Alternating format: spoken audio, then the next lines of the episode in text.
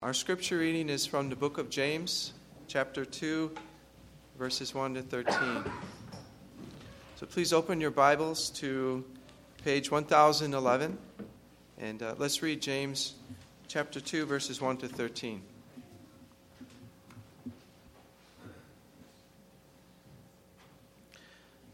My brothers, show no partiality as you hold the faith in our Lord Jesus Christ the Lord of glory.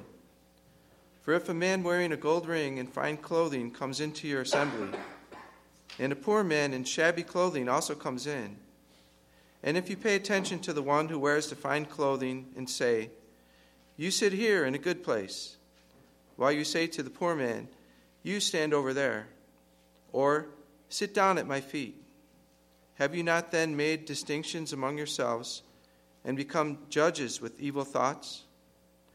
Listen, my beloved brothers, has not God chosen those who are poor in the world to be rich in faith and heirs of the kingdom, which he has promised to those who love him? But you have dishonored the poor man. Are not the rich the ones who oppress you, and the ones who drag you into court? Are they not the ones who blaspheme the honorable name by which you were called? If you really fulfill the royal law according to the scripture, you shall love your neighbor as yourself. You are doing well. But if you show partiality, you are committing sin and are convicted by the law as transgressors. For whoever keeps the whole law but fails in one point has become accountable for all of it. For he who said, Do not commit adultery, also said, Do not murder. If you do not commit adultery, but do murder, you have become a transgressor of the law.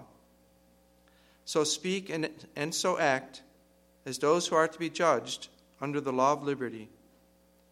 For judgment is without mercy to one who has shown no mercy. Mercy triumphs over judgment.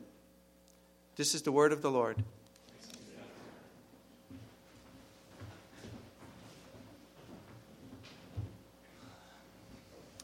Thank you, Joe, for reading for us. And uh, let me wish you all a, a very warm welcome. Uh, you can think of this bow as a visual representation of my affections for you. Uh, and if you're new around here, uh, let, we're especially glad that you've joined us. We hope that this is the first of many visits for you. Uh, out in Naperville, there's a big um, carillon, which is basically a, a tall a bell tower that's programmed to play music. And it's probably a dozen years ago, my wife and I were out walking there, and uh, I remember coming across a memorial of some kind to a benefactor of the park. Uh, I don't remember if it, if it, was a bench or a, a stone monument or what it was, but whatever it was, it had an inscription on the memorial declaring the life philosophy of that dead guy. I, um, I can't quote it, but I, I, I, haven't forgotten the gist of it. It said that this man held to no particular creed, but what he lived by was to love all people. Um, he wasn't religious, he didn't have a creed, but he did have a deep concern for how he treated people. And I think James, the author of this letter, would have liked that guy. He wouldn't have agreed with the, the, with the no particular creed part because James definitely has very firm spiritual beliefs, but he would have been pretty cool with the, the loving everyone part. Because James' point in this passage that Joe's just read is to love your neighbors, all of them. He's taking aim at a situation in a church that is failing pretty disastrously in loving their neighbors. Uh, they love some of them, they love the ones who are externally valuable to them, but not the ones who aren't. So, love all of your neighbors. Well, let's pray together as we think about loving our neighbors. Let's pray. Our Heavenly Father, thank you for the bold and direct and even uncomfortable voice of James. Thank you that the standards for Christian love are so high. That thank you that they actually count for something. And yet we also recognize that, that we struggle to be people who love. So in your mercy, help us. We pray this in Jesus' name. Amen. So love all of your neighbors. Don't just love your neighbor, but love all of them. If you were with us last week, you remember how James is describing true religion as doing the word. It's, it's not just hearing the word, it's not just hearing the gospel, but, but true religion is the way God's word becomes an authority over your life that you submit to, that you obey. It's a, it's a guide that leads you in which you are to follow. And that makes you a doer of the word, James says, not just a hearer. And actually, James is going to stick on this theme of doing instead of just hearing all the way through the end of chapter 2, which we'll, we'll get to next week. And today, James is taking aim at a situation where the church he's writing to is not doing the word because they're not loving all of their neighbors.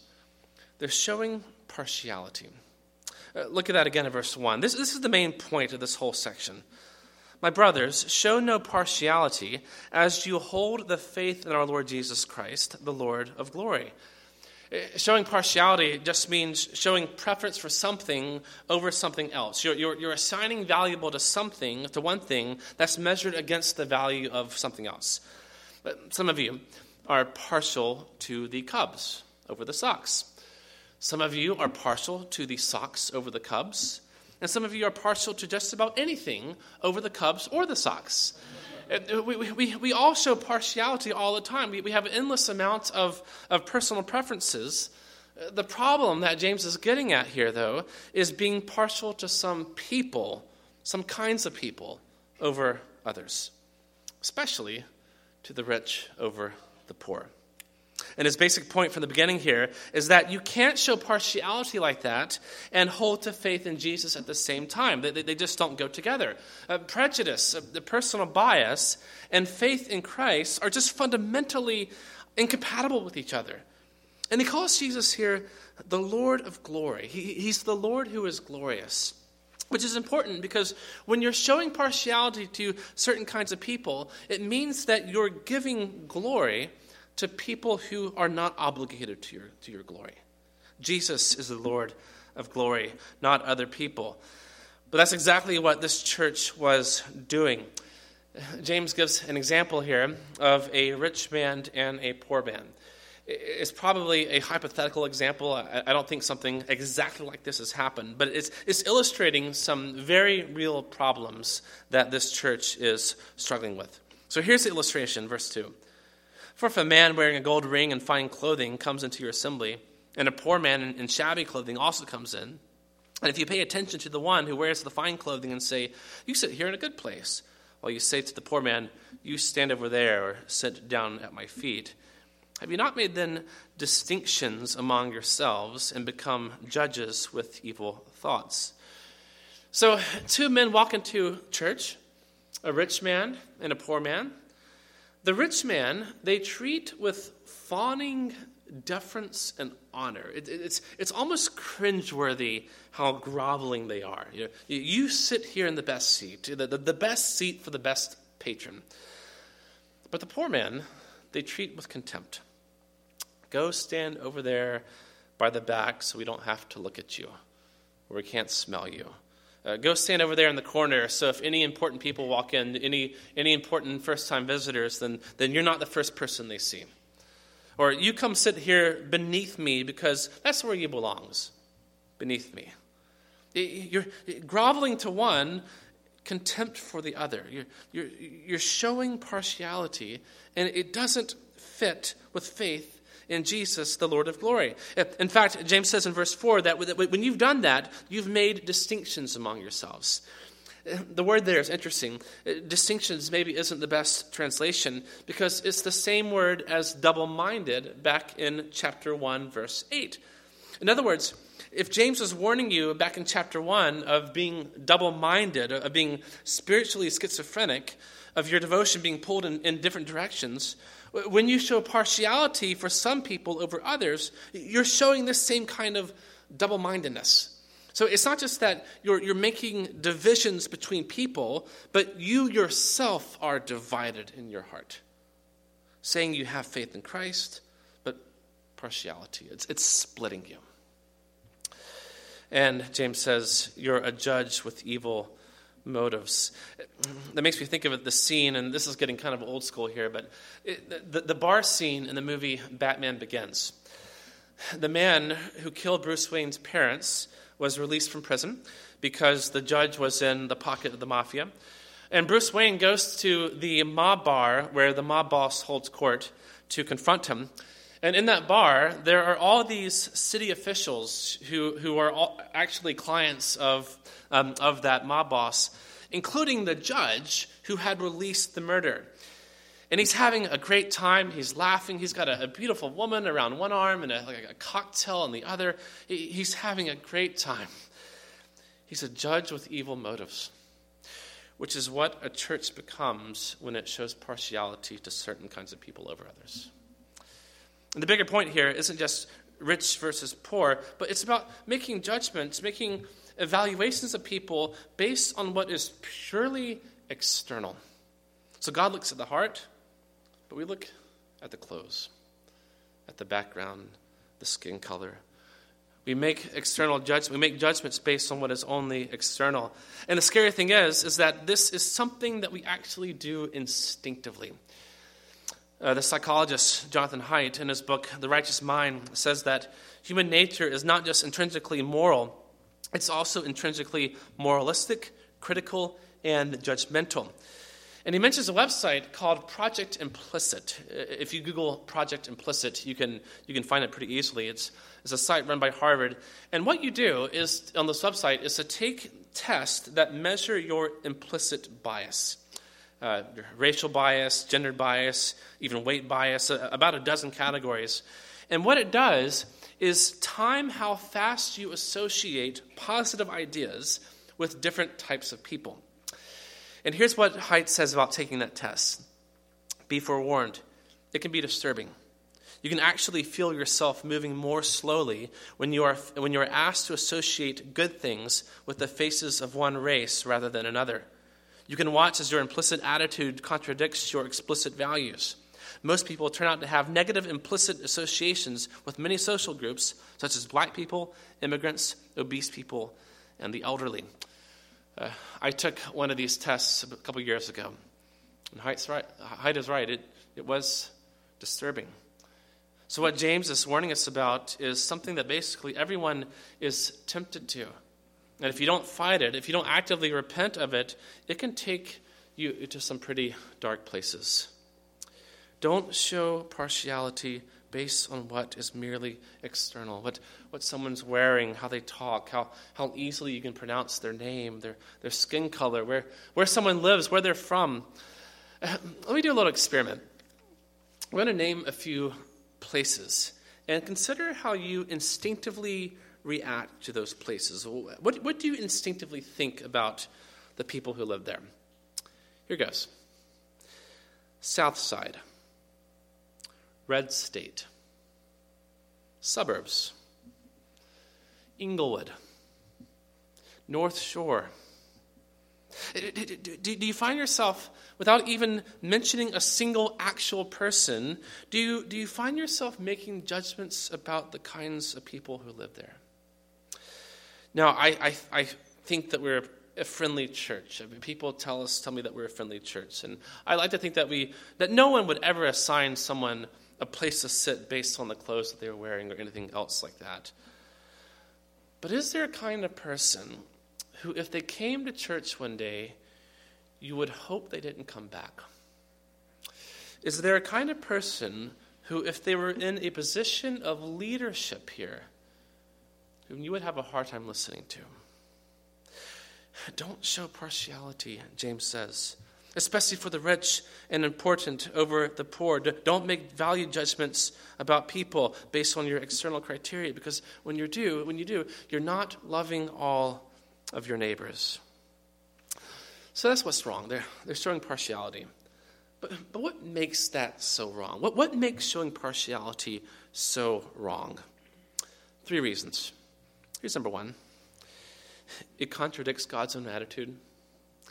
The reason partiality is so wrong is because it contradicts God's own attitude.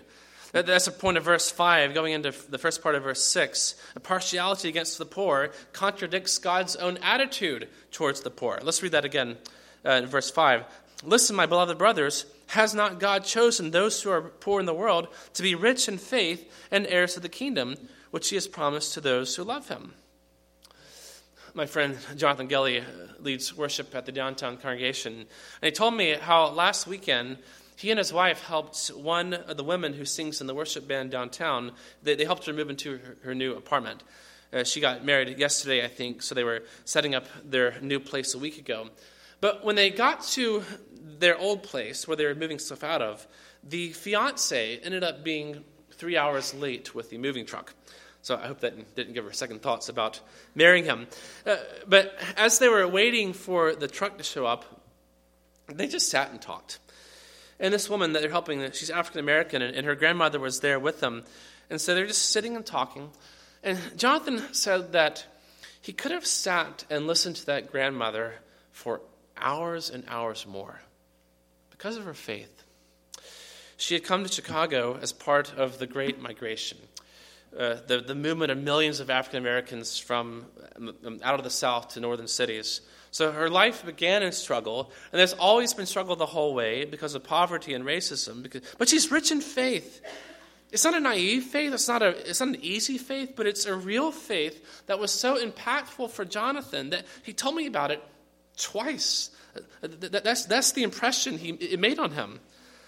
Someone rejected and despised by the world, but the people in power, but exactly the kind of person James is talking about here chosen by God to be rich in faith and an heir of his kingdom.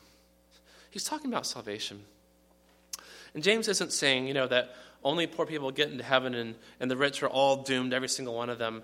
But he's saying, he's saying to his readers, look around you. Look at how many people who have nothing in this world, who are, who are counted for, who aren't counted for anything in this world, but have found eternal life and the hope of a glory denied to them in this life through faith in Jesus. Look at how many of them are, there are. So, isn't it obvious that, that when you discriminate against the poor, you're running in the opposite direction of God's own heart? So, verse 6 But you have dishonored the poor man, the one God has honored with faith, the one God has honored with uh, being an heir to his kingdom, you have dishonored. What's so wrong with not loving all of your neighbors is that it contradicts God's own attitude. It, it, it's not just about material poverty or financial poverty. The, the scholar Doug Moo says that in the New Testament, uh, the poor is a category that covers material and spiritual realities. So says that God delights especially to shower his grace on those whom the world has discarded and on those who are most keenly aware of their own inadequacy. That's what it means to receive God's grace. That, that you come to Him with your own inadequacies, your own insufficiencies, and you look to the only one who is adequate and sufficient for you. That's what it means to receive grace. And what that means is that, that when you show partiality against those who are inadequate in some ways, the problem might be that you're actually convinced of your own adequacy. Your thoughts about other people might actually reveal your thoughts about yourself. You're not seeing how God's grace is working in someone else because maybe you don't really know what it means for His grace to work in you. You don't really know what it means to be poor, to be a poor, weak, inadequate person before Him yourself. But God is rich in mercy. He makes poor, inadequate people rich in faith.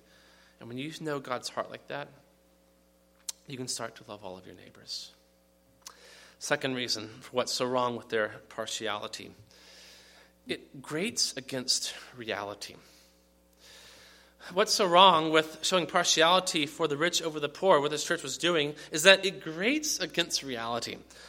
Let me show you again that what, what I mean, starting in verse, the second part of verse 6. Are not the rich the ones who oppress you and the ones who drag you into court? Are they not the ones who blaspheme the honorable name by which you were called? Now, we can't know for sure what exactly was going on here, but, but there are at least two themes here legal opposition and blasphemy. Take blasphemy. They're, they're blaspheming the honorable name by which they're, they're called. They're, they're blaspheming the name of Jesus.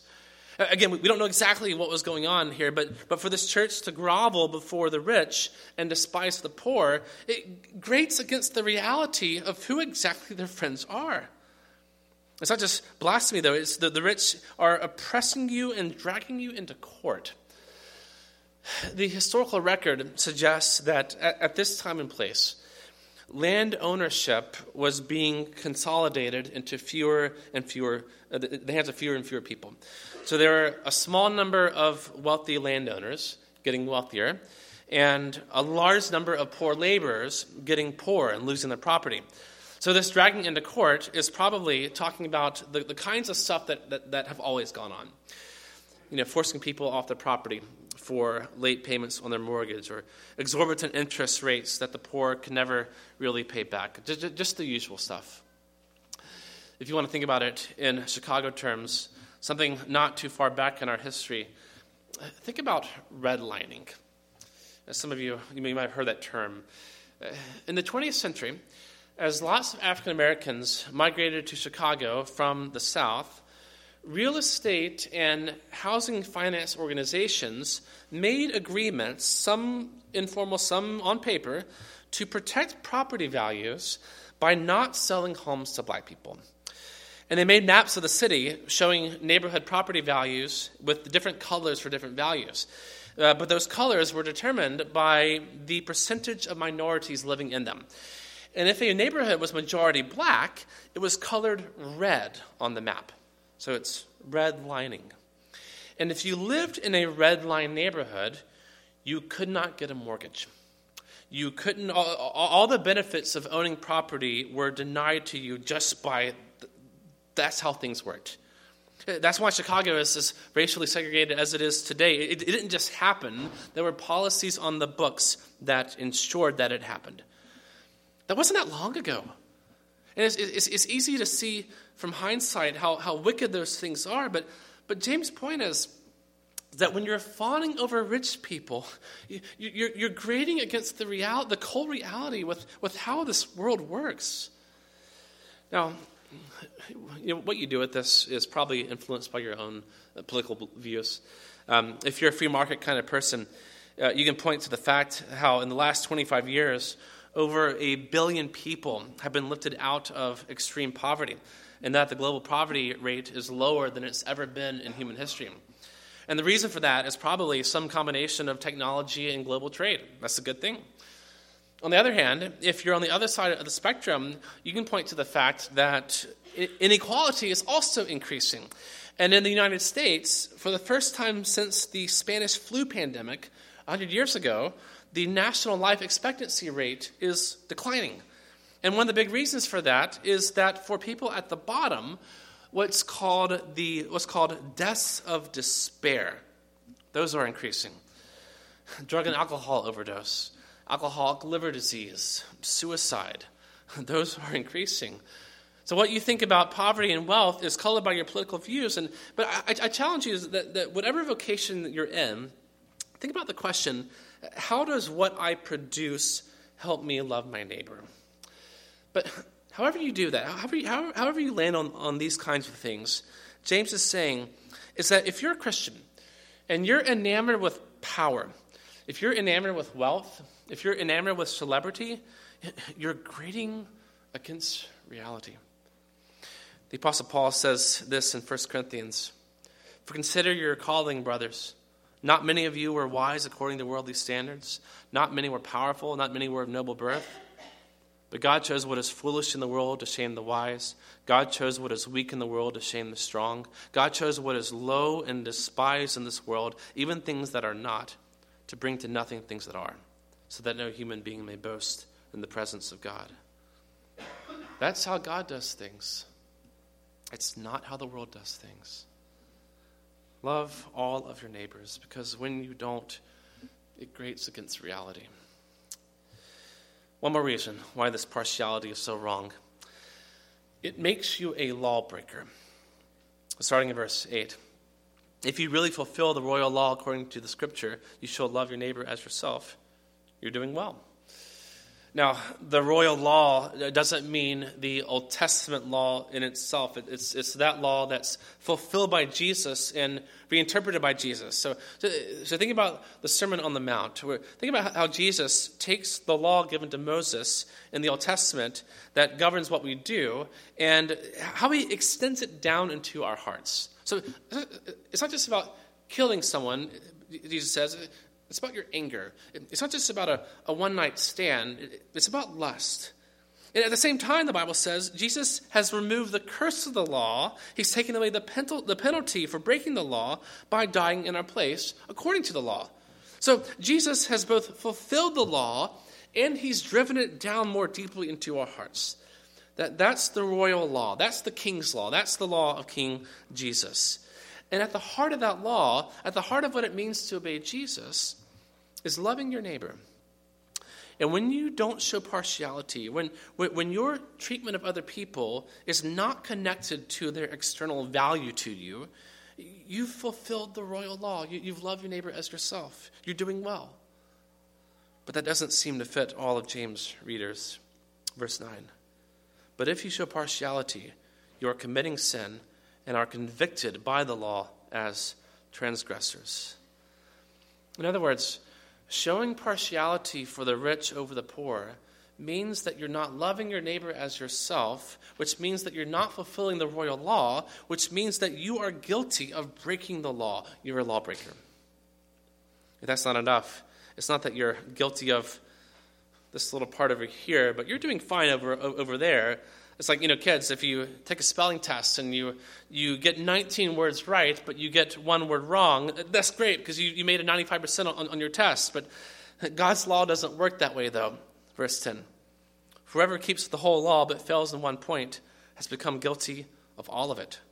For he who said, Don't commit adultery, also said, Don't murder.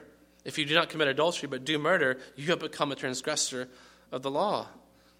In other words, there is a fundamental unity to God's law, the, the law of King Jesus. The, the adulterer doesn't get to say, well, at least I'm not a murderer, which means that the person who loves the rich man and hates the poor man doesn't get to say, well, at least I don't cheat on my taxes. Or at least I didn't yell at my kids today.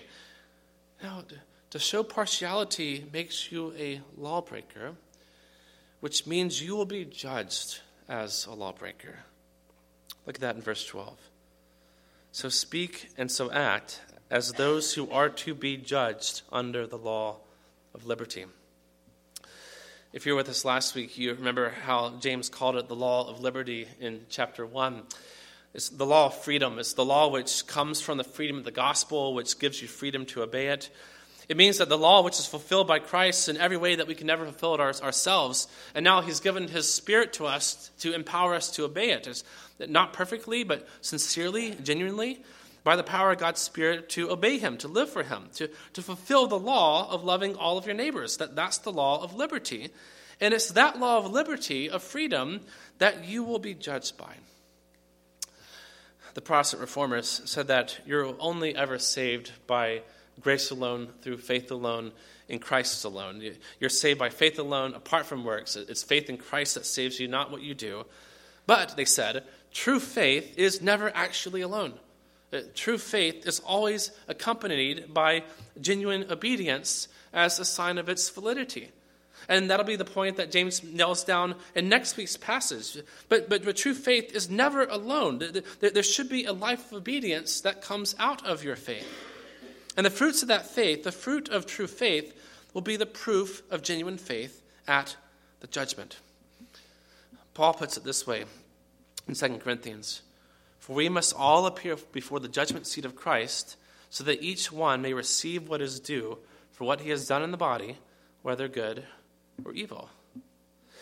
So to have faith in Christ means that Christ gives you his Spirit, who empowers your, you for obedience in other words, speak and act, love your neighbors, all of them, as if that obedience actually matters, which it does. James has this to say to the person who does not or cannot love his neighbors. Verse 13 For judgment is without mercy to one who has shown no mercy. To put that another way, the person who treats other people or who treats certain kinds of people with cruelty or indifference or contempt should not expect God to treat him with mercy and delight.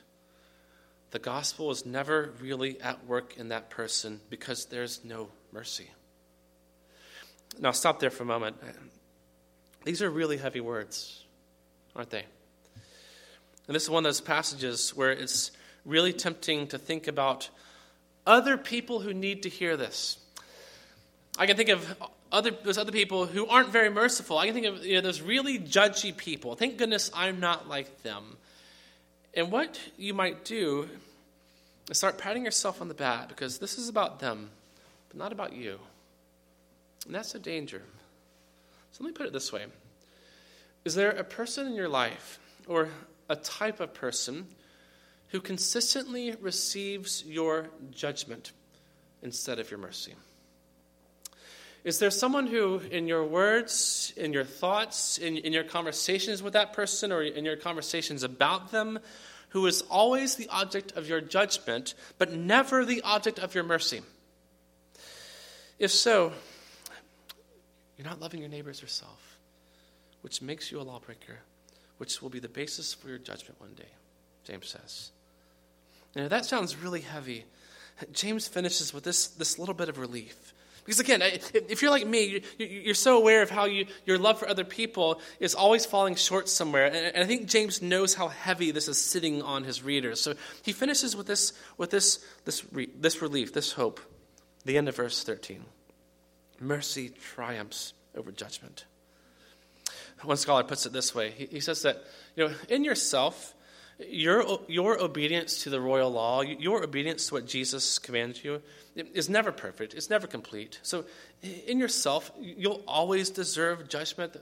That's what sin does. It makes you a lawbreaker, and you'll always be a lawbreaker. But when you show mercy, he says, your merciful attitudes and actions will count as evidence of the presence of Christ within you. And because you're united by faith to Jesus, who fulfilled the law perfectly for you, it means that you can have confidence on, for your vindication before God that day. In other words, your mercy for other people, which does not come from your own goodness, but which comes from a heart that's been transformed by grace, that mercy is proof that what is coming for you is not judgment from God, it's mercy. Mercy triumphs over judgment. That's why you should love all of your neighbors, because when you don't, it makes you a lawbreaker. So love all of your neighbors. Some people in James' church weren't doing that. They, they claimed to be holding to the faith of Jesus, but they were showing very unloving partiality to people who had no value to them. And that loveless judgment, that contemptuous partiality, it contradicts God's own attitude it grates against reality and it makes them lawbreakers. But for the person who really holds to faith in Jesus, the person whose heart has been and is being transformed by the work of God's grace, by this law of liberty, you have a different way to go. It's not an easy way. Loving all of your neighbors is never easy. Showing mercy to people is never easy, it's always costly. But it's how you love your neighbor. And at, the end of the day, the kind of person James is calling you to be here is basically someone who looks a lot like Jesus. You know, Jesus is the, the truest and the greatest lover of all of his neighbors. He's like the Good Samaritan who stopped on the road to rescue a dying and helpless man, even though his ethnicity was, was on the other side of the divide. And, and in loving his neighbor, the Samaritan was saying no to ethnic hatred. Uh, Jesus is the Good Samaritan. And Jesus is like the shepherd who leaves the 99 to find the one because he loves the one. The one always has value to him. And Jesus is like the father of the prodigal son who goes running to meet his son, even though his son had once despised his love and wanted nothing to do with it. He, he deserved judgment, but he got mercy. Jesus is the only one who can truly claim to have perfectly loved all of his neighbors. And he loved you as his neighbor. He loved his neighbor, he loved you as himself. So he gave himself for his neighbor. He gave his life for you. And he was raised from the dead in glory. So when you trust him and when you give him glory, and by his help, even in fits and starts, when you, when you start to obey this law of liberty, the law of freedom, and you love all of your neighbors, and you show mercy even to those who don't hold any external value to you or to anyone else, when you do that, you're starting to look a lot more like Jesus. So love your neighbors, all of them. Let's pray. Our Holy Father, thank you that Jesus loved all of his neighbors as himself. He loved us and died for us. Help us to be like him. Forgive us when we're not like him. Forgive us when we're not loving. Forgive us when we show partiality. Forgive us when we show judgment without mercy. We're sinners. We're, we're lawbreakers. Thank you that Jesus fulfilled the law in our place. Thank you that obedience to Him now gives us freedom. By your mercy, not by our strength, not by our good intentions, but by your mercy, help us to be people who show mercy. We ask this in the name, in the great and merciful name of Jesus. Amen.